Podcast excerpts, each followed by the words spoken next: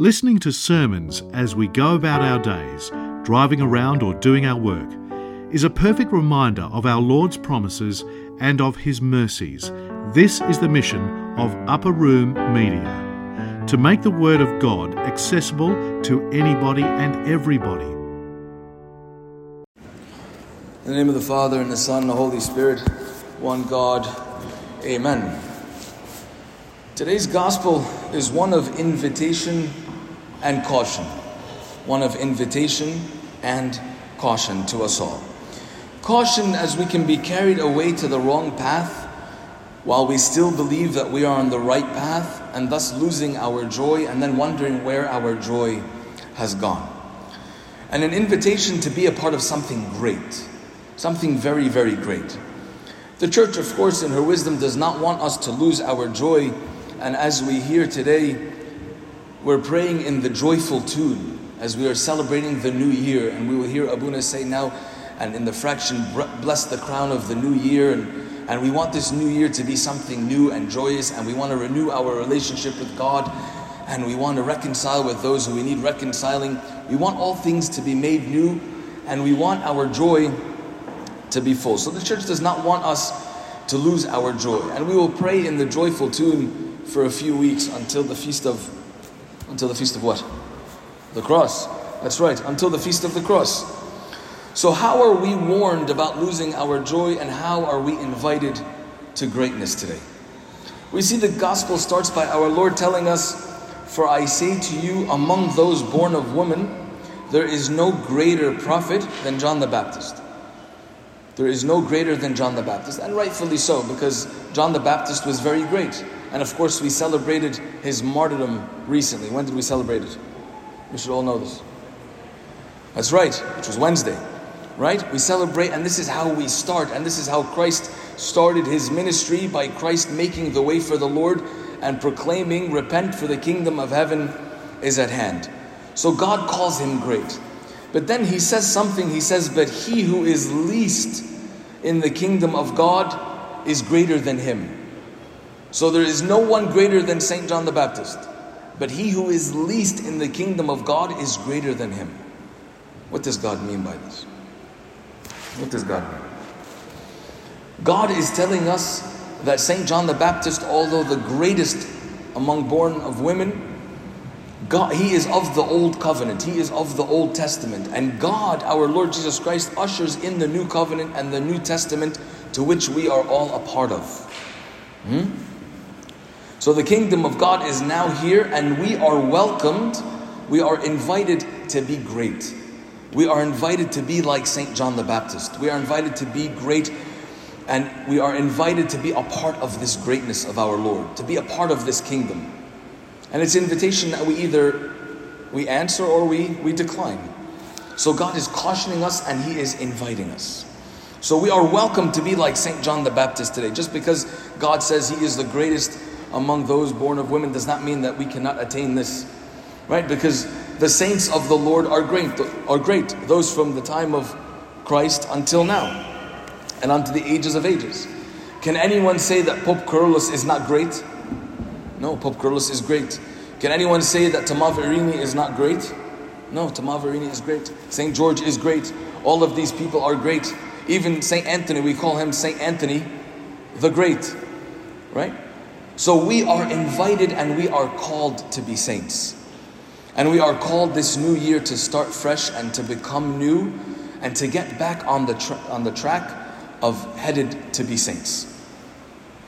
So then we hear in the gospel God says, and when all the people heard him, even the tax collectors justified God having been baptized with the baptism of John. So they all agreed. But the Pharisees and lawyers rejected the will of God for themselves, not having been baptized by him. And this is what we are warned about today to be careful not to reject the will of God in our lives, not to reject the will of God in our lives. And whenever we hear these stories and we hear Pharisees, our mind kind of tunes off. Those are the bad guys. Those are the guys that rejected Christ. But we're Christians. We accept Christ. We're not like the Pharisees. But sometimes we have to be very, very careful Because I can say I accept Christ, I can say that I know who Christ is, and I know what the commandments are, but the way that we live our lives can be sometimes contrary to what those commands are. So, what about the times when we know exactly what to do, but we do the opposite? The Pharisees were considered what? All of these, the Jews, they were considered experts, right? They were waiting for the Messiah. They knew who God was. These were God's people. These were Abraham's people. These were Moses' people. They were waiting, right, for the Messiah. And there the Messiah was right in front of them, and they rejected him. So we have to be careful of this. What about the times when we hear a command and we do the opposite? What about the times when we hear, love your enemies and do good to those who hurt you.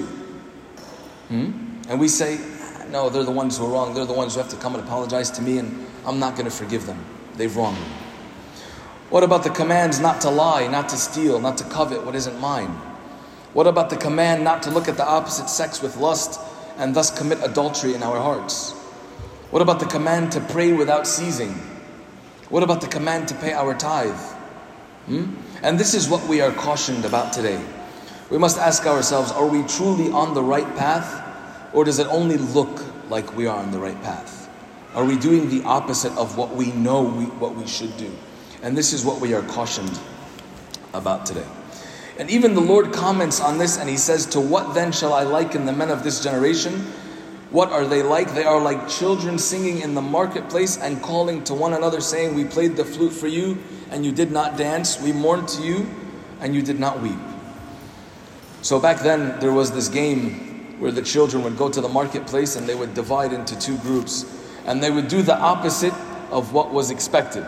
So they would mourn, and the other side would dance and, and laugh instead of crying.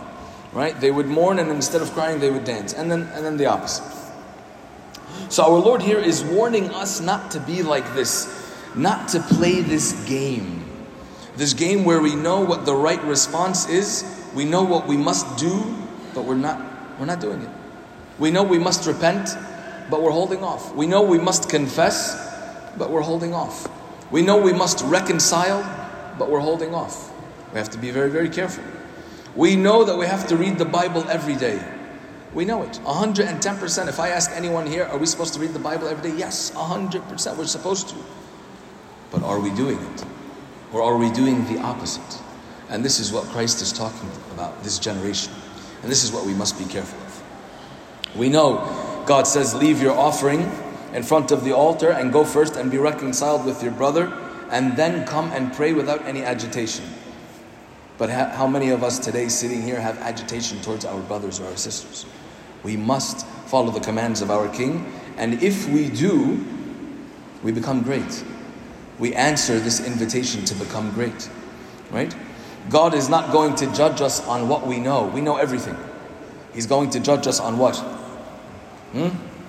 On what? On what we do. He's going to judge us on what we do, not what we know.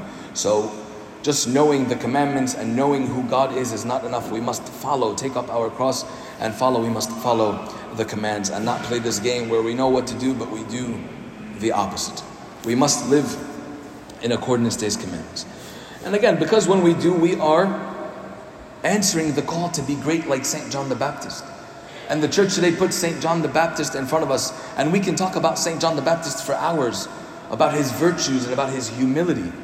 And this is the picture that we want to go home with today. We want to look at St. John the Baptist and say, He is great. I want to be great like him. I am called, the door has been opened for us to be great like him. It's an invitation. Who here would not call who, uh, who here would not answer this beautiful invitation? So let us this new year begin and continue on the right path and not reject the will of God in our lives. And let us do what we know needs to be done and answer the call of our Lord. And may God give us to be children of wisdom, as God says, wisdom is justified in all of her children. Let us be children of wisdom, which we are justified, and may we answer the call of our Lord to be a part of something great and as the psalm for today says, we can go back to the psalm, O love the Lord, all you his saints, for the Lord preserves the faithful. How great, again, greatness, how great is your goodness which you have laid up for those who fear you. Hmm? So let us today answer the call of greatness and be a part of something great. And glory be to God forever. Amen. بسم الآب والابن والروح القدس إله واحد آمين. النهارده الإنجيل This talk was brought to you by Upper Room Media. We hope that this talk has, through the grace of God, touched your heart, and we pray that it will not only inform you, but will also transform you and your life with Christ.